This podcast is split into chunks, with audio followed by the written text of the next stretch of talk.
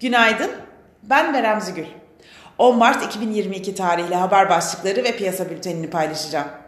Savaşın başlamasından bu yana Ukrayna ile Rusya arasındaki en üst düzey görüşme bugün iki ülkenin dışişleri bakanları arasında Antalya'da gerçekleştirilecek.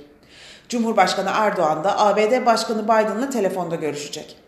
Brent petrol dün %17 düşerken ABD ve Asya endeksleri rally yaptı. Küresel piyasalar dün barış umudu ve dip seviyelerden gelen alımlarla toparlansa da Wall Street stratejistleri temkinli. Biden kripto kararnamesini imzaladı. ECB faiz kararını açıklayacak. ABD'de enflasyon verisi takip edilecek. Piyasalara genel olarak bakacak olursak, pay piyasalarında Türkiye'nin Rusya yaptırımlarından kısmen daha az etkilenmesi nedeniyle Borsa İstanbul'un da yükseliş eğilimini güçlendirmesi beklenmektedir. Ancak yurt dışı borsalarda tekrar satış baskısı yaşanması durumunda Borsa İstanbul'da da geri çekilmeler yaşanabilir. Endekste geri çekilmelerin alım fırsatı olacağını ve kısa vadeli yükseliş trendinin devam edeceğini düşünüyoruz. Borsa İstanbul kapanışına göre ABD ve Almanya vadeleri pozitif seyrediyor. Asya borsalarında da alıcılı bir seyir var.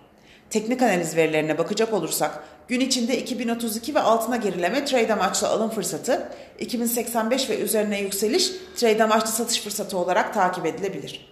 Viyop tarafında ise gün içi long pozisyonlar için 2319, short pozisyonlar için 2360 seviyeleri zarar kes seviyesi olarak izlenebilir. Borsa İstanbul'un ve endeks kontrasının güne pozitif başlamasını bekliyoruz. Kazançlı günler dileriz.